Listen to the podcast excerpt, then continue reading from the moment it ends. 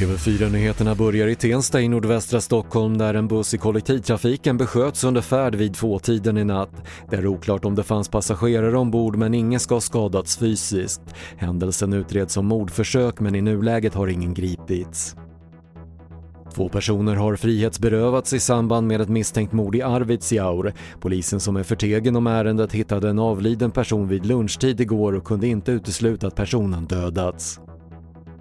sjuttio patienter som covid-testats vid fyra vårdcentraler i Västra Götaland har fått sina provsvar ihopblandade, rapporterar T T L. Samtliga patienter hade milda symptom men nio av de testade visade sig vara smittade med coronaviruset. Och imorgon kan engelsmännen ta sig en öl på pubben igen efter tre månaders nedstängning. Även bibliotek, hårsalonger, museum, biografer, restauranger och hotell öppnar i England. Men regeringen säger att man är beredd att åter stänga ner om antalet coronasmittade skulle öka kraftigt igen. Det var det senaste från T V fyra-nyheterna. Jag heter Patrik Lindström.